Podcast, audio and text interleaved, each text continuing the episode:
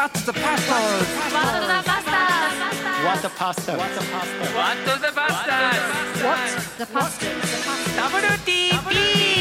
WTP! What the what the pastors? はい皆さんこんにちはワットザバスターズ大島重則ですスタジオに引き続き放送作家またラジオパーソナリティでもあるミラッキって名前もあんだよねそうですね。よくわかんないですね。これミラッキ何なの？ミラッキっていうのはですね、97年、1997年に近鉄バファローズにいたピッチャーです。あの、0勝2敗で帰っていったんですね。1回表に10失点という当時の日本記録。なんでさはい。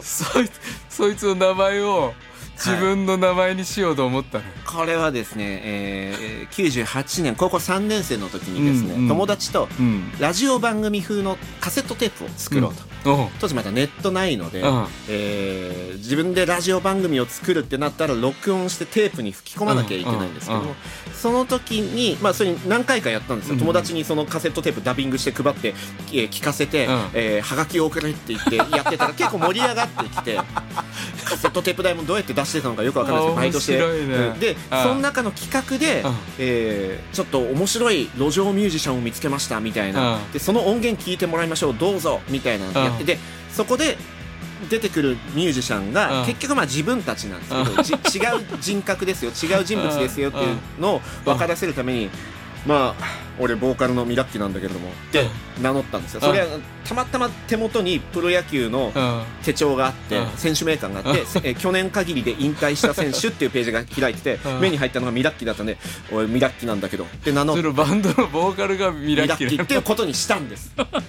で後にその自分で自分自身でもバンドをやることになったんですけどそのそのステージネームをミラッキにして。うんでほ放送作家の仕事を始めた時も、うん。まあ、ミミラッキって呼ぶ人もいたりとかうん。お大村って呼ぶ人もいたりとか。はい。いやいやそういうですね。でわわわけわかんないです。名前ありあのね。わけわかんない、はい。でもあの大村さん WTP あの聞いてくれて、はい。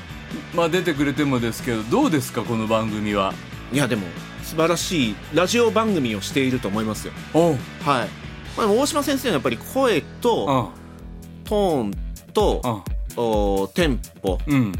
これ本当ラジオのまずうん言ったらラジオはそこさえ気をつければみたいなところえがあるので。もう一回言ってもう一回言ってと？え？声と？声とトーンとテンポですね。うんテンポね。うんうんうん。うんそこに緩急をつけているっていうのは、もちろん普段から説教される中で、うんうんうん。こうした方が聞いてくれるなっていうのを目の当たりにしているから、うん言ったらもしかしたらラジオのパーソナリティよりもうん。心得るチャンスが多くて、うんまあまあ、毎週公開生放送やってるとか公開収録やってるラジオパーソナリティはうん。つかめるんですよねそれがね。あお客さんちょっと退屈そうだなとか、眠く楽しそうだけど眠くなっちゃってる人いるな、テンポが同じすぎるんだとか気づけるんですけど大島先生はそれ毎週気づけるからこそこの番組に生かされてて。なるほど、はい。なるほど。俺は毎週公開生をあ 10, 10時からそうですよ。えー、2本撮り。はいはいはい。9時からとい。11時で2本撮ってて、うん。やっぱりそれでやっぱり一人喋りやってるわけじゃない、はい。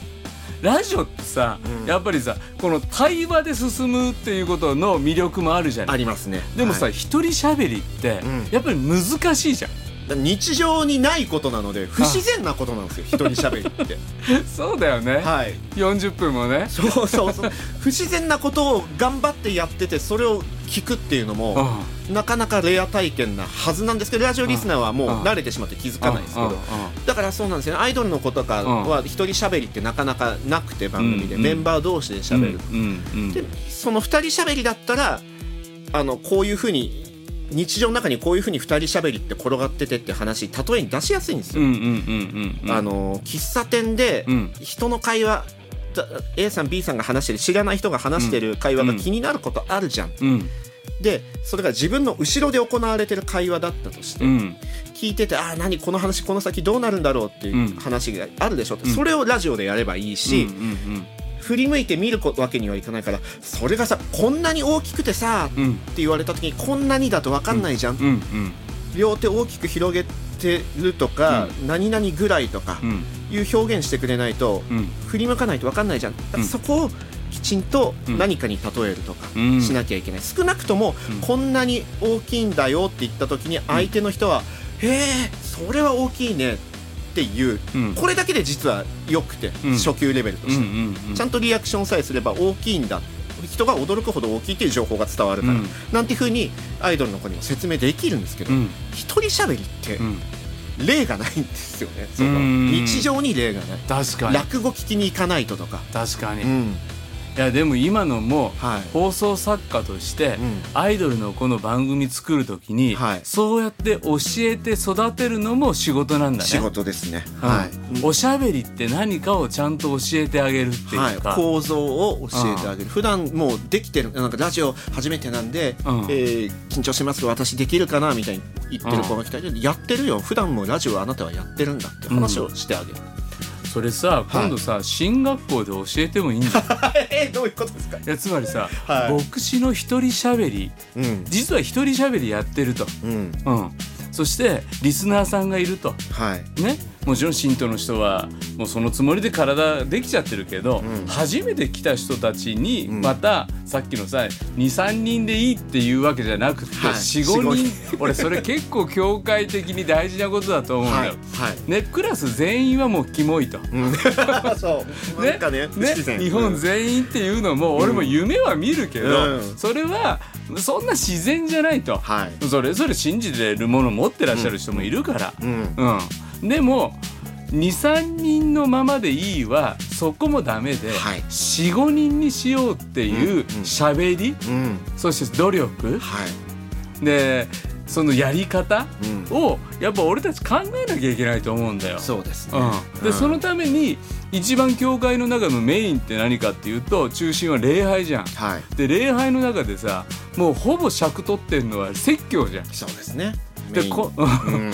このしメインとメインの場所を、おーなんかもっと磨くことでさ。はい。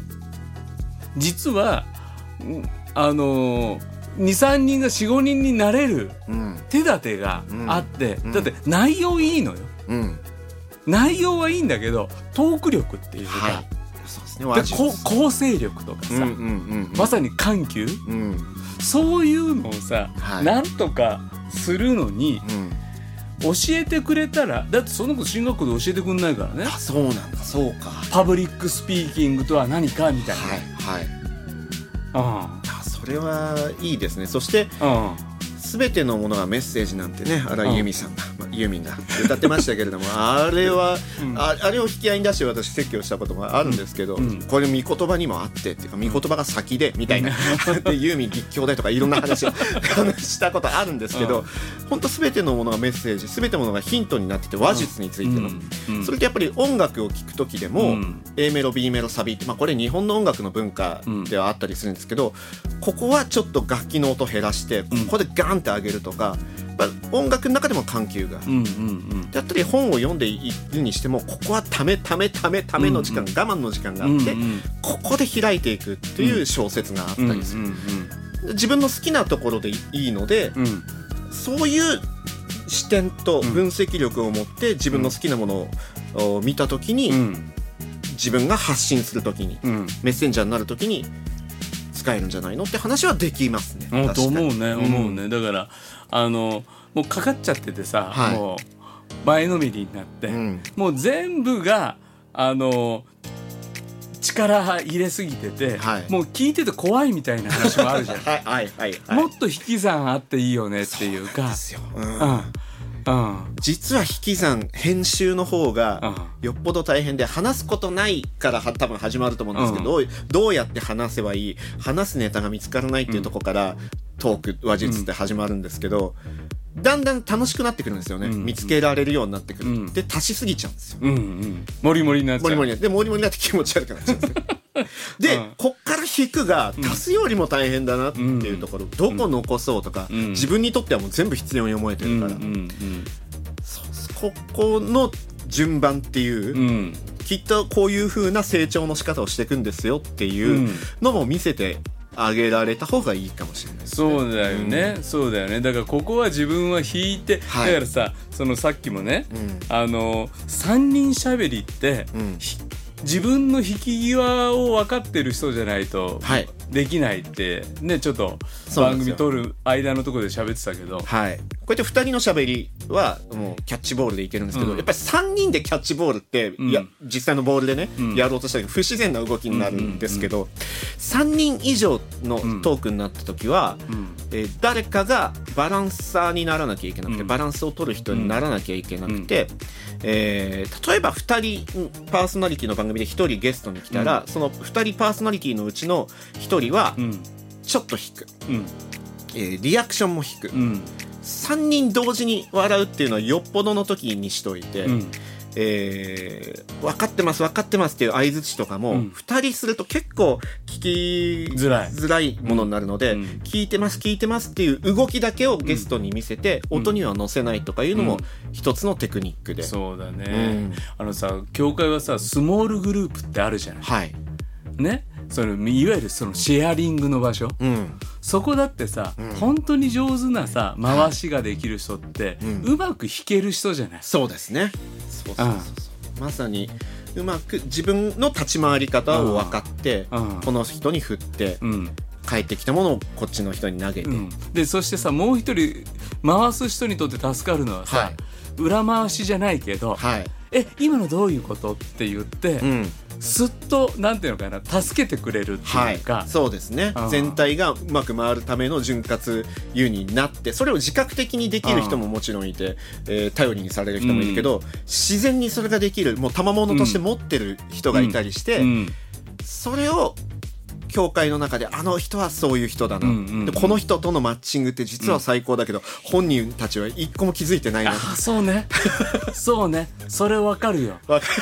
本当わかる。実だかやっぱね教会の中のはい。この交わりをなんでこんなにうまく潤ってるあの豊かに、ま、回るのかっていうと、はい。この人とこの人の組み合わせがあるからなんだよね、うんうんうんそこがみんな心地いいからはい。いて、あんまりね一人だけってことほぼない。そうですよね、うん。うん。一人だけ回すのうまいっていうんじゃなくて必ずそのそばにはまあ俺よくこのゴレンジャーで例えるんだけ いいですね、ど、うん、やっぱ赤レンジャーいるわけよ。はい、あのメイン取る人。うん、ででもその赤のそばには必ず青がいてね。はい俺は赤じゃないしって言って、赤を狙いに行かない人、うん、言いますね。うん。ええ。うん、俺青だしってちょっと車に構えた部分だけど、うん。確実に赤を助けてくれる。うん、でやっぱ一番あのまた赤に助かるのはカレー大好きキーレン黄ジ。ャー色、そうなんですよね。うん。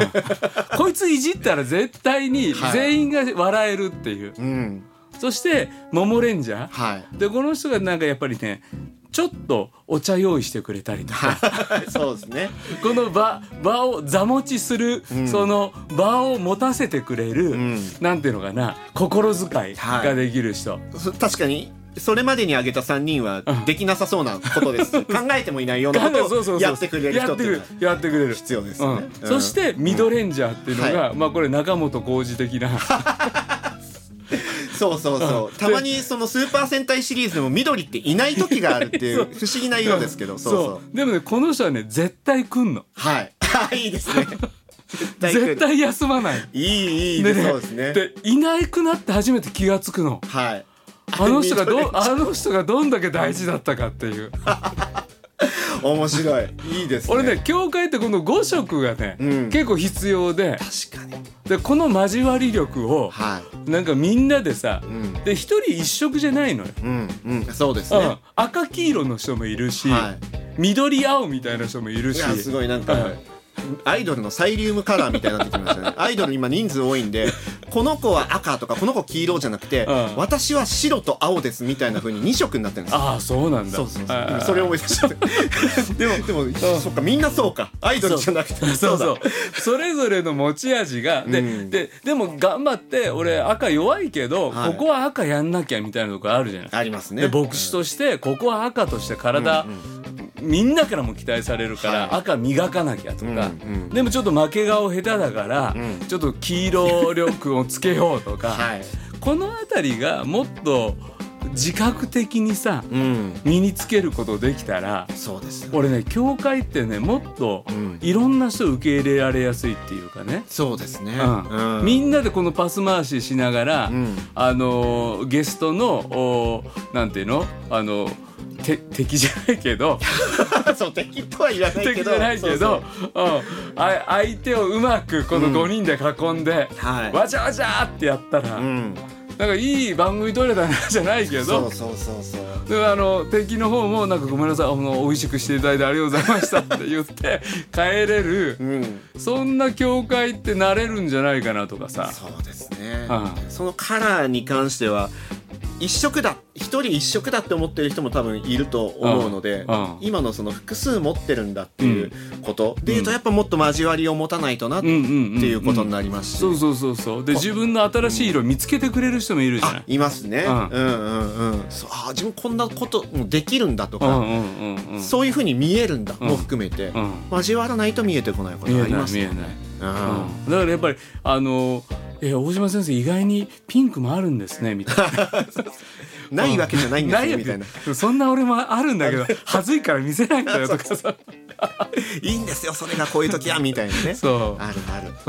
うん、だからそういうふうにいる人たちのバランスをはい。考えていくっていうのも結構この構成作家とか放送作家の、またキャスティングする番組を作る時にも、はい。誰と誰を組んだら面白いかっていうのもそういう仕事なんでしょ？提案はします。うん。提案はしますけどお決定権持つのはプロデューサー。なるほど。まあプロデュースってそういうことなんで、この人をここに置く。だスタッフも、えー何曜日はスケジュールとかもあるけど、うん。えー何曜日はこの作家を置いて、うん。AD を置いて、うん。ディレクターを置いて、うん。えータレントはこの人を置いて、別の曜日はこうする。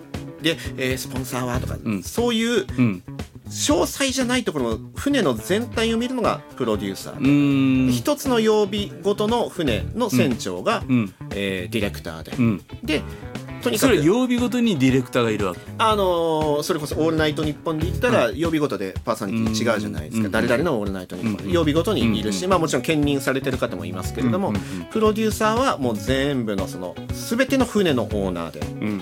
うんえーうまく全部の船が航海できるように見る、うん。で、まあ、これ帯番組といううん。月曜から木曜とか月曜から金曜まであるうん番組の話ですけど、で曜日ごとの、船長がディレクターであってじゃあ放送作家何かっていうと、うん。あっち行くとこんなものありますよ、うん。この道をたどってった方がうん。いいですよ。急がば回れじゃないけど遠回りに見えますけどこの方がうまくいって、うん。急いでこれやろうとするとこけちゃいますよっていうような海図を書く、うん。うん、いろんな提案をする。それの直はディレクターと仕事するの？基本的にはディレクターです、うんディレクターがまあ監督であって、うんえーコーチサードコーチみたいな感じなのが、ねえー選手であるプレイヤーである、うん。えーパーソナリティに、えー直接こうやってサインです。ディレクターがこうやって言ってるから、こういう意図だからさ言ってみよう、同じスタジオの中入ってるのも放送作家ですし。もうスタジオの中にいてるんだね。基本的には言います、うん。はい。でマイクは持ってないそうですね、うん。えーマイク目の前にマイクありますけどそれはオンにはなってないことが多くてオフになってて笑い声とかが、えーパーソナリティのマイクから拾われてるとトうん。ークさうんんはははっていうのが聞こえてるのうん。ラジオ聞いたことある方ははい。聞いたことあると思うんですけど、うんそれは放送作家さんの笑い声が、ね。はい。だからその作家さんに向かってあの演者というかパーソナリティも話している、そうですね。うん。一人喋りの場合だともう放送作家に向けて喋りかけてる、でそのさ海図を書くっていうけど、はい。どんなことを放送作家はさこのやるの？あそうですね、えーまあ、ゲストが来る番組だったらこのゲストの方はこういうふうな、えープロフィールでっていうのを調べますし、アンケートを取って今こんなことが好きなんですよとかいうのも、えー台本に載せますし、えーまあ、過去のインタビューとか、うん。あーも読んで実はこんな一面もあるんですよっていうのを全部、えー台本に載せて。あ結構みっちり台本を作る？まあ書く場合もあります。これもパーソナリティによるんですよ。みっちり書いてくれというパーソナリティと、うん。あんまり書き込みすぎるとどこ拾っていいか分かんなくなるから、うん。芯だけくれっていうパーソナリティ、まあ、あと単純に字を追って読むのが嫌だっていう人とかもいたりするんで、うんうんうんうんまあ、そういうパーソナリティは字は少なめにして、うん。とにかく書いてくれの人にいっぱい書いて、ん。えー選んでもらってこの話題以降っていうのを選んでもらうみたいな形とか、うんこの話題に関しては書かないでおいて、うん。コーナーが始まる直前に実はこうらしいですよって吹き込むとうん。確実に振ってくれるなっていう話題がある時はあえて書かずに言うとかそれもパーソナリティによりますけど。えー、いうことだったりまあそうですね。それがあー毎週毎週変わっていく仕事で、うん。基本的にはラジオって大きく中身変わらないので、この時間のこの、おこの曜日のこの時間にこれが流れてるっていうのが時計代わりになるよっていうのがラジオだったりするので、うんうんうん。大きくその毎回全コーナーが違うなんていうことはなかったりするので、うん。まあ、主にゲゲストコーナーだったりとか、うんうん。当日のおこういうメッセージを募集しましょうというテーマを考えたりとかするのが放送作家の主な仕事です。うん。うん。なんで放送作家になろうと思ったの？これがねよく聞かれるというか、うん。絶対聞かれる質問ですけど別になろうとは思ってなかったんですよ。うん。あのなりますっていうふうに声をかけられて、うん。放送作家の人から。うん。なります？はい、うあのーこういう番組をやってて、えー作家3人体制でやってる番組があると、うん。2時間の生放送番組で,、うん。でその人はチーフの作家一番上の作家で、下に、え2番手3番手の作家がいわゆるサブ作家って呼ばれるのが2人いるんだけど、うん。3番目の作家の人が辞めることになったうん。のでもしよかったらやってみますって声をかけられた時に自分はやってみようって思える、えー心境だったりシチュエーションだったのでやりますうん、でもごめんごめん。そのもっと前からさ。と やりますかちゃんと。だからだからちょっともっと前から言うと、はい。そのラジオにはどうえ何きっかけなの？ラジオを聞き始めた。ラジオを聴き始めたきっかけは伊集院光さんのラジオになるんですけど、いとこが持ってきた CD がきっかけなんですね。それは伊集院光さんが、うん。えー荒川ラップブラザーズというユニットをやっておりまして、うんうんえーまだ当時あ日本で定着し始めたぐらいのん。ラップをやってる、で、えー伊集院光ではなくて光としてやってて、うん。えー二人組のユニットなんですけど、これがまあかっこいいラップなんだけど面白いうん。もので、ん。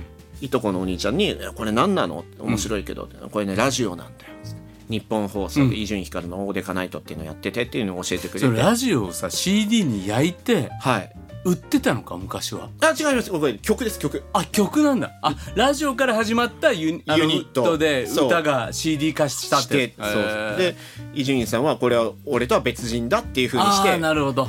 やってるんです、手ね。はい、だからそれが自分がさっき言ったミラッキね。ミラッキにつながるんですけどそれを小学生の時に聞いて、でじゃあラジオってあるんだと思って、ラジオをつけて聞いたら伊集院さんのトークが面白くて、ん。小学6年中学1年の自分にも、何時からだったその頃に？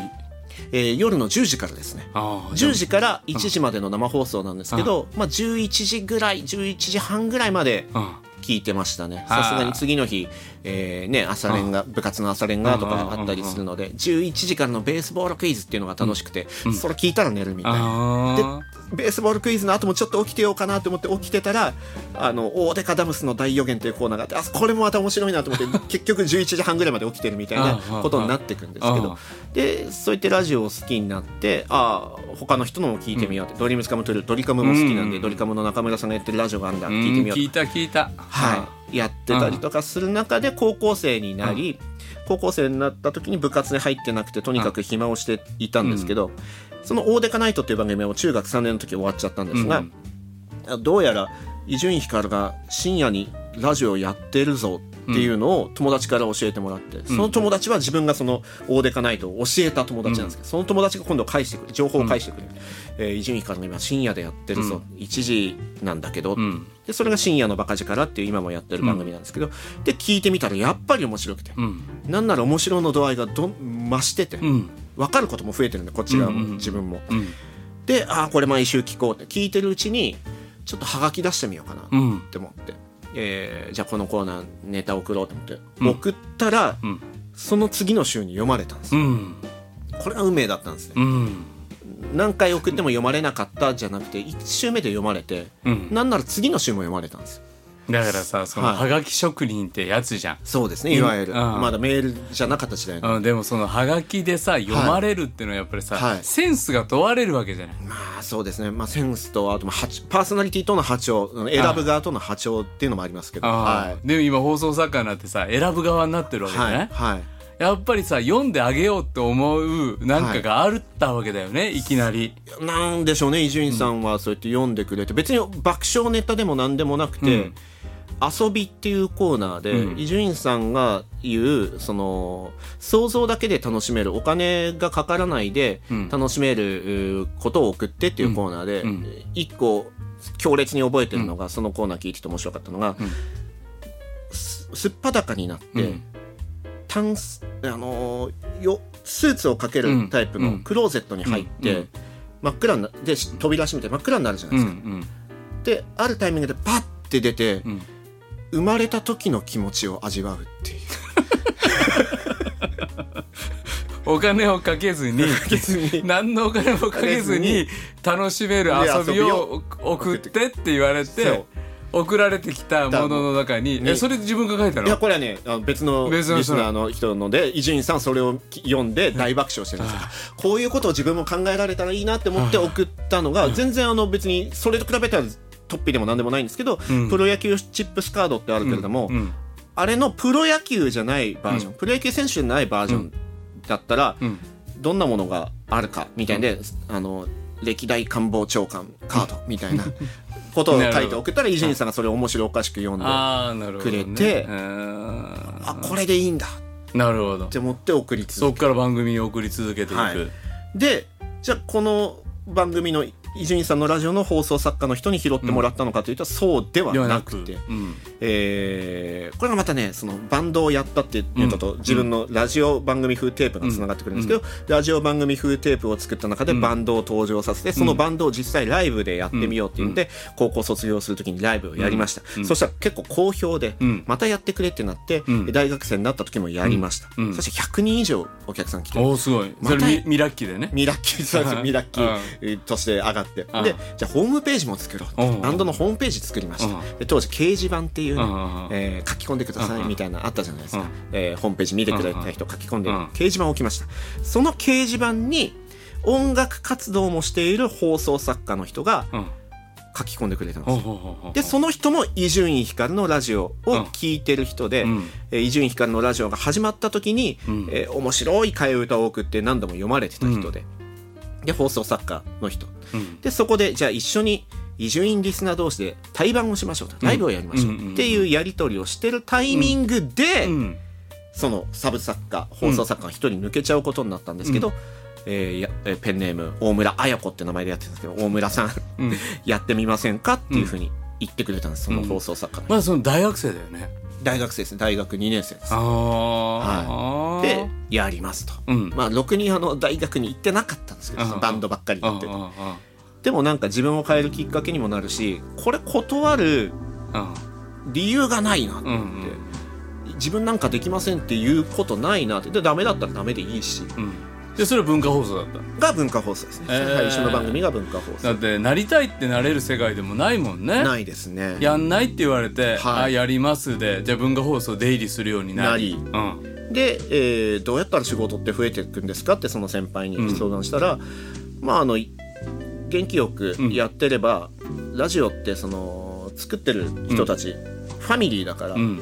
あの別の番組に誘ってもらえるもんなんだよ。うんうん。っていうふうに言ってくれて、うん。この導きもとても良かったんですよ。うん。そこで導きという言葉を使うあたりがクリスチャンというわけでいやでもなったなって感じ。みまあみ導きがあったわけよね。導きですよ。全部あの道を開いて連れてってくれるわけだもんね、はい、ここまでの話全部運ですからねだって、あの 野茂選手あの、野球の野茂選手っているじゃないですか、うん。野茂選手ってでも、あのー今までの経歴を聞かれた時に、うんトンネルズの石橋さんから、でもなんか運が良かったみたいなことあるんでしょ？みたいな、うん。こういうことでここで良かったな、あれは運だなって思うことあるんでしょ？って聞かれたら野茂さんは実力ですよ。全部実力ですよって答えて、でも確かにそういう道のりをん。歩んでる人ですけど、うん。うん。私の場合はそうやって聞かれたら全部運ですよって言うつもりなるほどぐらいな。うん。でも今は導きだからね。導きそうそう。運じゃなくてこれは導きだなっていう ここでいはいって言えたっていう。なるほどあってでうん。そう言ってじゃあ一つの一つの仕事を頑張ってやっているうちに、あの仕事は増えていったと。まあでうん。その仕事場で、まあ、このトーンで、うん。このテンポで、うん。知ってることとか、うん。こんなことあってっていうのを喋りまくってたんですよ、うん。うん。そしたらなんか面白がってくれる人が出てきて、うん。うん。一緒にまだ仕事してないけど顔と名前を知ってるっていう人が増えていくんですよ、であるタイミングでその人から、うん。あー今度番組立ち上がるんだけどやってみるっていうふうに声がかかるようになって、うん。うん。うんその繰り返しです。えー。でもさそのすごいよねこのフリーランスでさ、はい。そうやってどっかの会社に就職したわけでもなく。ないですね。でも大学は卒業は、はしました。あしたん？なえーもう7年かけて優秀な成績で。優秀。ではないです。優秀な成績でね、はい。うん8年までだからね。そうなんですよ。7で終わるっていうのはね村上春樹と一緒だからかっこいいとかよくわかんないこと言いながら。そ うそれででもそっからフリーランスでラジオの世界に入り、はい。で今さこのずっともうそっから何年？に2001年の1月からなんで22 23年目も丸23 22年。が終わってでそのうちのさ、あー10年ぐらいは教会ともさあそうですね。あ関わりを持つようになって、はい。キリスト教会さ、はい。もうちょっとこうしたらいいんじゃないっていうのってうん。ちょっと思うとこ話してよ。キリスト教会が。うん、教会の会は世界の会だとして。はい。あこの業界。難しいですね。なんだろうな自分の通ってる教会っうんていうと、うん。本当にねあのいいなって思うことがたくさんある中で、うん。一つ変えてもいいかなって思うのが、うん。日曜日日曜日は教会へって書いてあるんですよ看板に、その字のフォントがちょっと怖いかもしれないっていうか。別に丸字ゴ丸ゴシックにしろとは言わないんですけどちょっと入りがたい雰囲気出しちゃってないって思うことがあなるほどね、ええ。もうそこはもうケチんなと。はい時代に合った、うん。本当あるじゃんって。なんかねでそれはどっかにあってもいいし週ごとに変えてもいいんですけどあで週ごとに変わったら「おい変わった」とか「戻った」とかになってちあょっと足止めてくれる人もいるかもしれないじゃないですか。あなんかねでそれ悪いわけじゃないんですよ。だ悪いんじゃないんだけどずっとそれっていうのが、あなんか一歩踏み出せないひ人いるかもなって。うん。私はその幼稚園の礼拝があるから、うそこ何も意識しないでん。入,、入りましたけど、うん。もう細民調のなんか、はい、なんでしょうね。赤赤い字だったりだったりとかして行ったら教会でしか見ないというか いうフォントあるじゃないですか。わかるな。いいんですけどわかるよ。なんだったら教会の中はそれでもいいかもしれない。うん。外に出すフォントはうん別でもいいじゃないかと面白い面白い。ちょっともうちょっと他にも言ってよ。か おい。うん、もうちょっと言ってよ。それでそれでヒントになって、あそれうちの教会だって思う人がさ「はい。ちょっと先生あのフォント変えません?」とか。それだけでさ、うん。もしかしたら、うん。フォント変えるだけでちょっと変わる可能性あるじゃない。そうですね。そこうんイメージが。うんうん。うん。一歩一歩ね。うん。変わっていくっていうの。でもそれやっぱり歴史があれ、ん。ある教会であればあるほど、うんなんで変えるんだみたいな。じゃあ変える意味をちゃんと説明しろみたいになってしまうところはきっとあると思うのうんうで、ん。難しいんだろうなとかうん。思うんですけどね、うん。いや難しいです本当に。その試みようって思うこと、うん。企画とかプロジェクトってあるし、思い浮かんでる教会員の人もいると思うんだけど、うん。ストップをかける理由って実はいくつでいくらでも見つかるので、うんもうやめていいんじゃないってこと？いやあのーその企画は、うん。こういう見言葉とはちょっと合わないんじゃないかとか、うんうん。一人で祈りたい人もいる中でうん。こういうことをややったりとかするのはあって、ストップをかけようと思えば全部にかけられる中で、うんうんうん。あもっと思い切ってやろうぜってこと？何かそうですね。あーそういうことね。一そういうことね。回やってみない？あいせめて一回はやってみないあそれと思うことはわかるわかるわかる割とある、うん、あのなんか聖書的にそういうことをやるべきじゃないとかはい。言って、あのうん。ストップをかけすぎてることが多いよねっていう。ですよね、うん、もうちょっとだからそのへ変な T シャツみたいにさ。変な T シャツ大体私着てるシャツはオリジナルのシャツとかラジオ番組の おシャツとかあなんだった？ら今お腹に巻いてるこのパーカーも番組のパーカーですし。ね でその番組のパーカーの色味はどうなの？って思って。でいいんですよこのね薄手がいいんですよ ちょうど。スタジオの中入った時涼しさでも、はい。やってみようと、そうなんですようん、ねいろいろやってみたらいいじゃんっていう、うん。まあ教会はお金ないところもあるから、はい。なかなかちょっと思い切れないところもあるけど、うん。それでもうって出て、はい。ダメだったらすぐ撤退すりゃいいんだから。そうそうそうなんですようん、ね、だからね俺さっき言ったあのようにさ、うん。やめれないからはい。始めれないんだなとも思うのよ、あー確かにだってその番組なんてささっとやめるじゃん、や。ダメだったら。そうですね、うん、でも教会って一回始めたらさ、うん。みんなで決めたしでそうそうそうなんです、ね、何年かやんないとみたいな、うんうんっていうちょっとロングスパンを見すぎてて短いトライアンドエラーができないっていうところが、あの長い総会で決めたことをこんなに早く閉じられないみたい うんうんうなん。気持ちがみんなにあったりとかあったりするから。でももうちょっと思い切ってこまめなはい新陳代謝じゃないけど、うん。でややめやってみて、うん。ダメだったらうん。そうだからそのやってみてダメだっそれ朝た活なんてそうでしょ？あそうですね、うん。えー土曜日の朝今うん。6時半から祈祷会を持って朝活という名前で、でクリスチャンじゃないお父さんたちいっぱい来てる。結構来てて、うん。教会員より来てたりとか、うん。ファミリーで来てくれる、うん。ちっちゃいお子さん2人お父さんお母さん。と、さらに、えーおばあちゃん。うんこのファミリ朝ー活ってどういう字書くの？ひらがなで朝活なんですけど、このファミリー来ると一気に出席者5人になるので、で別のファミリーも、おお父さんと娘さんで来たりとかして、もうこれで7じゃないですか、この時点であの来る教会員の数超えてたりとかして、奉仕者は4人いるんですけど、総額の方とおそれは全回しははい。大村さんがやってんの、私と、うん。お牧師？の先生ともう一人の教会員で、3人で、えー司会と、えーショートメッセージと、えーあとローズン言をうん、読む。結構がっちりした企画だよね。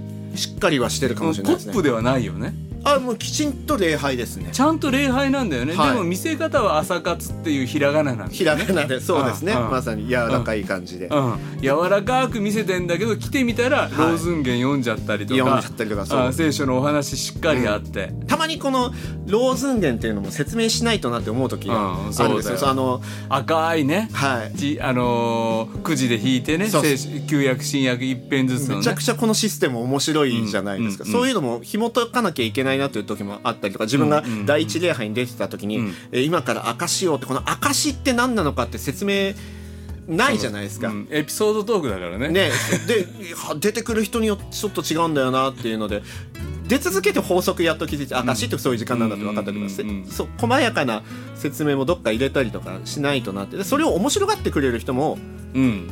いるはずで。そうだよね。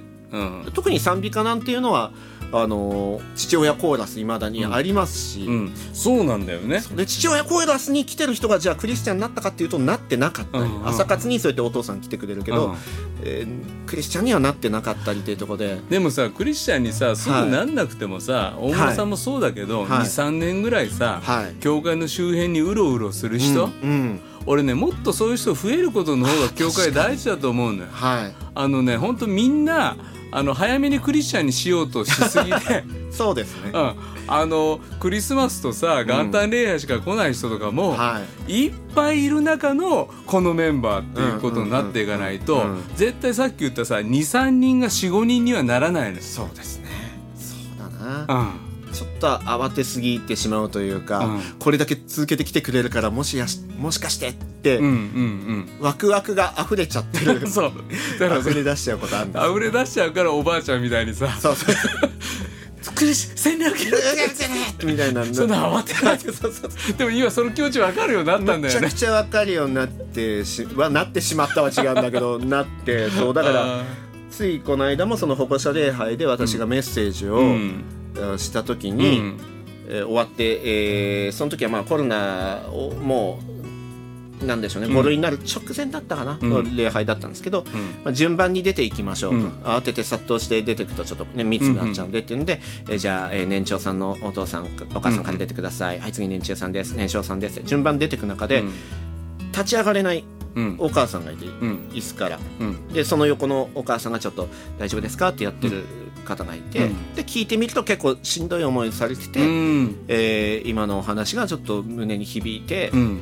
えーもう泣いちゃってて。泣いちゃってて、うん。でもうバプテスマも受けようと思ってるんですみたいなことを言ってくれた時に、あなんかちょっとそのおばあちゃん状態になってどうぞどうぞどうぞみたいなになっちゃったんだけどやっぱ話をちゃんと聞いてみると、うんまだちょっとせってるかなというか早いかな、んもちろんそのバプテスマ受けるまでの学びの時間もうんうんあり、あるけれども、うん。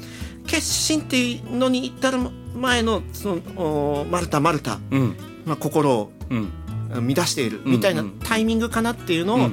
まあ、あの別の教会員の方が察してくれて、うん。それは女性の方で,、うん。えーで立ち上がらない方の女性の方なんですけど、うん。察して、うんもうちょっと時間必要じゃない、うんって言ってくれたんですけど自分からするとあどうぞって言いたくなる自分がいて、うん。あこれがあの時のおばあちゃんの 感じだなって思って。いやでもさ嬉しいよね。嬉しいですね。ちゃんと届いたんだ自分が語ったはい。聖書の解き明かし説教おすすめがうん。一人の女性のさ心の本当に痛いところに触れて、はい、そしてそこに精霊なる神が働かれて、うん。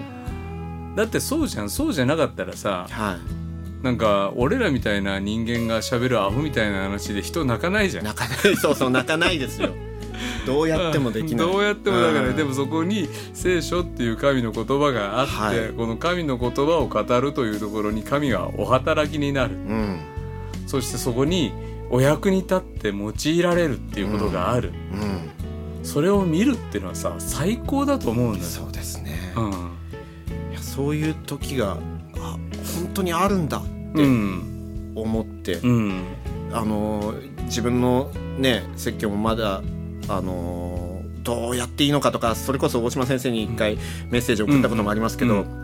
やっぱりあの喋ってますよ。確かにうん。FM で喋ってますけど、8分ぐらい喋ったら曲がかかるんですよ。うんうんうん。で喉をちょっと潤したりとかするんですけど、説教は20分とか25分とかのレベルでうん。喋り続けるじゃないですか。うんうんうん。これ結構体力いることなんだなってうんうんうん。気づいたうんうん。とか、喉がちょっとやられてくるなとか、うんうん。喉の使い方とか、発声の仕方とかうん。ものすごく大事なんだなっていうのをメッセージを送ったんですけど、でそういうふうにまだまだだな至らないなって思う中で,、で時にちょっと笑いを入れないと怖いみたいな自分もいたりとかして、ちゃんと笑いが起こったなとかいうのを確認しながらやってる自分もいたりする中でうん最後そういういうふうなうん芯が届いたうん。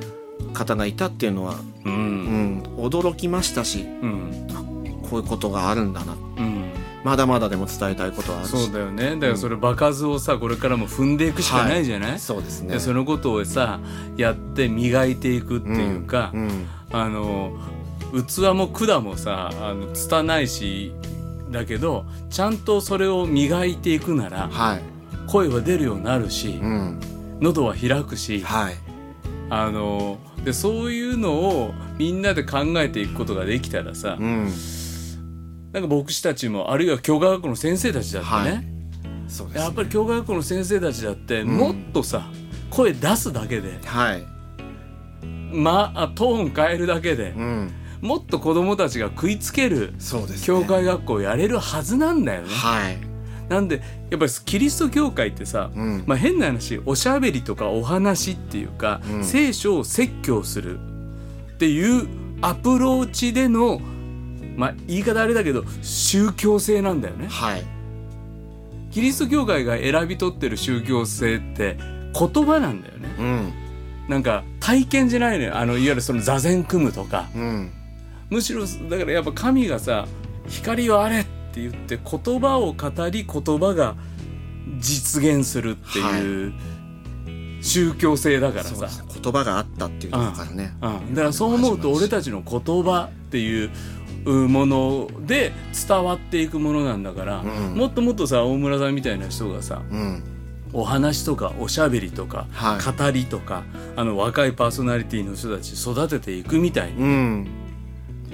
私もやりたいなってなってくれたら嬉しいですね。うん。それで言ううん。うん。その小でも小学科でうん。話した時に。割と小学生たち思ってる以上にうん。聞いてくれてる感じがあったんですよ。もっと騒いじゃったりするのかなと思ったら、うんうん。まああの人なんだっていうのも含めて見てくれてたのかもしれないですけど、あのアイドル、まあ、アイドルのライブの話になっちゃいますけど、アイドルのライブ行くとファンの子がこっち見てっていううんうん。うちわを出してたりするじゃないですか、あれを作って持ってきて、うん。あのイエス様もこっち見てって言ってるよっていう話をうんしたんです、で御言葉で言うとここでって話をしたら、やっぱうちわ出した瞬間にうん。何かが始まったって思って、うんうん。パッとみんな見るの分かったんですよね、でどれだけそれが伝わったかというのはあるんですけどでもまあ2回目3回目ってやって聞いてくれてるなという感触がありつつ小学科の先生たちが刺激を受けましたっていううんうん言葉を私に返してくれたので、うん。これはいい流れが生まれてる。そうだよね、あとさやっぱりさ子供やっぱり子供たちをさちょっとい。じるっていうか、うん、うんちゃんとなんかうわーってなる子も静かにしなさいじゃなくて、はい。そのわーを拾ってあげるだけでね。全員をこっちに味方にするっていうのがあるじゃない、うんうんうん。ありますね。なんかそういうあたりってはい。これも技術だと思うのよ、はい、はい。あのそういうのはできませんじゃなくて、うん。もう思い切ってやってみるとか。そうですね、うん。ここもやっぱり思い切ってやってみるそうそうそうそう。一回やってみる。でうん試みてダメだったらダメでよくて、そうダメに対してとかその、ま、負けだって思っちゃうみたいな話ありましたけど、うんうんあまりにもそのダメとか負けに対してネガティブすぎて、うん。うん負けていいんですよっていう。のが福音なんだからね。そうですね。それが福音だし、私将棋が趣味で趣味でうん。毎日のように指してるんですけどまあ負けるんですよ、うん。あの対戦相手のレベルを自分より強い人にしてるから負けるんですけど、でも負けないと強くならないから、うんうんうん負け大事だなって毎日思ってて、うん負けに慣れてる人ってダメな人って印象あるかもしれないけど、うん。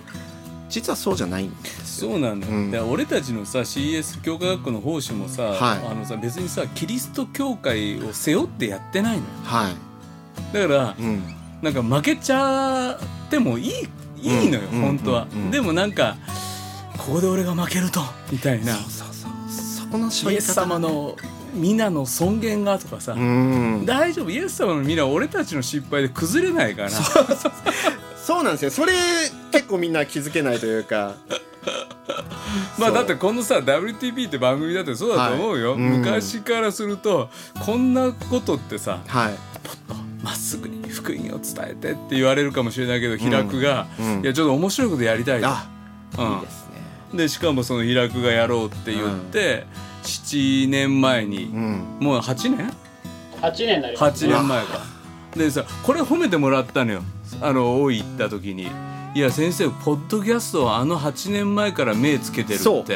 うん。そうなんです。そこはめちゃくちゃセンスあって、うんポッドキャストの時代になってくが元年みたいなところなんですよ。それサブスクもそうなんですうんけうん。ど、そこすごいなってすだからね俺らねその時期に始めたから、アルコピースより上位になったことあるね あの RP のじょより上位は本当にラジオ界から見たら大拍手というか素晴らしい。こポッドキャスト全体ランキングの中で俺ら40位50位あったもんね。ありまこは本当にいろんな放送局よりも先見のうん。明があるななんていう話の最中なんですけどすいませんあのトイレに行きたいです。ということで、えー皆さんからの番組への感想リクエスト待っています。近況もぜひ教えてください。本番組ウェブページの投稿フォーム使うと便利かと思います。メールの場合は WTB-PBA-NET.com メッセージにはみ水飲みすぎたんだよラジオネーム年齢匿名希望の方 そのように書いてください。では今日の「ワット・ザ・バスターズ」大島重則と大村彩人でした。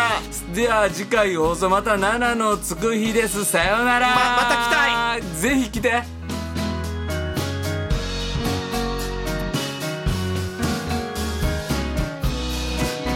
この番組はラジオ世の光テレビ「ライフライン」でおなじみの PBA 太平洋放送協会の提供でお送りしました。